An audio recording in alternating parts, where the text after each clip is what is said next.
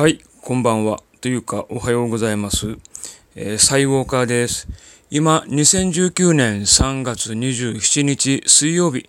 午前3時19分を回っております。えー、今日の活動もね、えー、そろそろ終わります。えー、もう寝ようかなという、え時間の前に、いつもの音声配信を行っています。あのね、毎晩のように、えー、YouTube で YouTube ライブを行ってます。えー、午後9時30分から、えー、普通の日はね、30分程度。で、土曜日が1時間話をしているんですけど、もうね、2010年から、えー、2010年4月10日からね、ずっとほぼ毎日、まあ土曜、日曜もね、えー、飲みに行かず、えー、時間があればね、えパソコンの前に座って、え皆さんこんばんはという風にして、え YouTube ライブをやって、え昨日でね、え1980回、ほぼ毎日って言ってますけど、まあ体調が悪い日とか、まあ用事があって、時間に間に合わなかったっていうこともあるんですけど、最近はね、あの、プレミア公開っていうのがあるんで、えー、ライブの時間にね、間に合わなくても、えー、用事があってもね、その、前もって、予約配信で、ライブの時間に、公開するように、設定していればね、通常の、ライブと同じようにね、チャットができます。そして、もしね、自分が、間に合えばね、自分も、チャットに参加して、皆さんと交流ができるというね、まあ面白いプレミア公開というのがあるので、もうね、最近はほぼ毎日ですね。そんな中でね、最近ね、ちらほら増えてきているのが、若い人、特に10代、10代もね、中学生とかが、あの、私のライブをね、見に来るんですね。で、何が面白いのかなってわかりませんけれど、まあ、この前ちょこっと聞いたら、なんだか面白いっていう感じの回答をもらったんですけど、まあ、それでいいのかなと、なんだか面白いから、えー、ちょっと、えー、聞いてみよう、見てみようということで、まあ、その、えー、中学2年生の人なんですけれど、まあ、えー、最近ちょこちょこと、えー、顔を出しております。他にもね、大学生とか高校生とか、結構割とね、若い方がね、なぜか57歳のおじさんの YouTube ライブを見て面白いまた来ますって 言いに来るんですね。なんか面白いなーって面白い傾向だなとは思ってるんですけど、やはり YouTube はね、えー、楽しんでなんぼというものがあるんでね、まあ僕はね、あの、面白おかしく、えー、やっているわけではないんですけれど、なんかあの、面白いなという感想をね、えー、もらっております。えいいですね。ありがたいですね。ありがとうございます。はい。うん。本当に、まあ、意識しているわけでもないんですけどね。まあ、あの、私、自分の声が一番嫌いな声なんですね。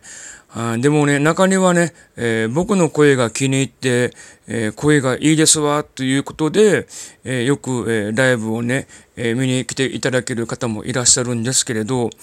まあ自分って自分の声をね、あ、いいなという人いませんからね。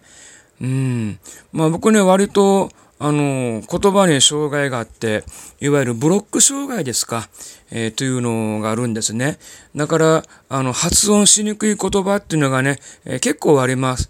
で、あまり早く言うと、まあ相手に聞こえない、わからないというのがあるんで、まあなるべくゆっくり、え、お話をしようかなという形でね、えライブの方でもお話をしているんですけれど、まあそういったあの、なんというかね、ブロック障害で発音ができない言葉があるけれど、ゆっくりお話をすれば、相手にも分かってもらえるんだなということをね、えー、最近、えー、特に感じております。まあ昔は本当ね、話すのが苦痛で、あの、小学校の頃なんか、えー、本読み、音読っていうんですか、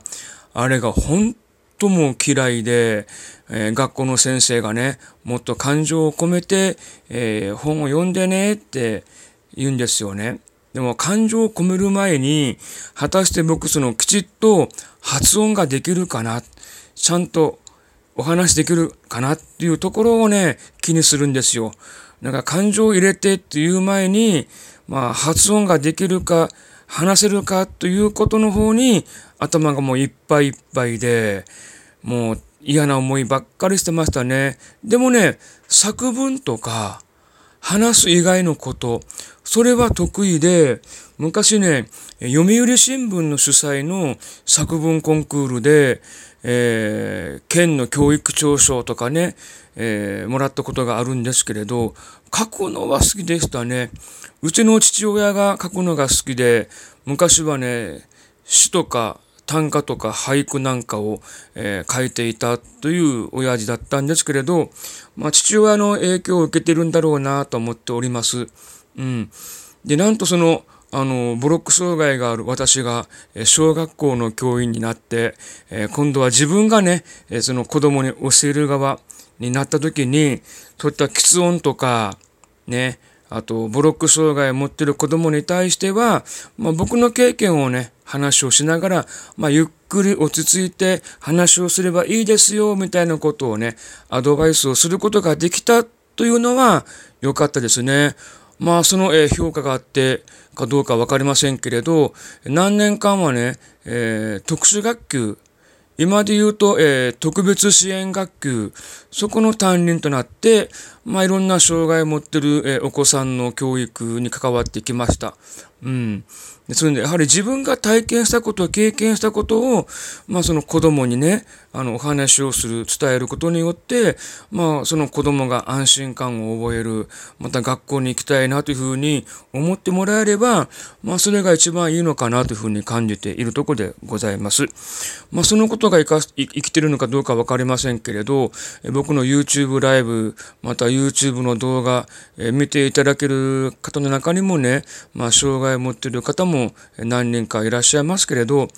うん、あのカミングアウトをする必要もないと思うんですけれどね。でもカミングアウトができるということは、まあ、僕に対して、えー、心を開いてもらってるのかなって、えー、そういった方に対してはね、まあ、親身になって、まあ、いろんなお話ができるんで、まあ、インターネットって、えー、顔が見えない匿名性が強くてまあねえー、下手すると、まあ、誹謗中傷とか、えー、わけのわからんこと言う人もいるんですけれど、逆に、えー、私がね、過去の体験、え苦しんだこと、そういった言語障害、ブロック障害で苦しんできた、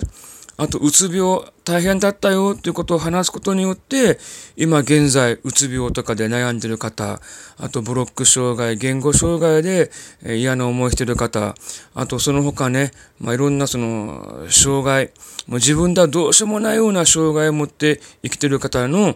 まあ、励ましというか、何かの、えー、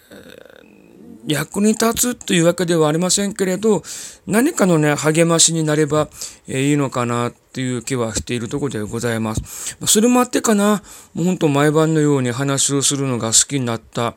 あんだけね、話をするのが嫌いだった人間が、今は本当ね、えー、早く9時30分来ないかな、早くライブやりたいなというふうに、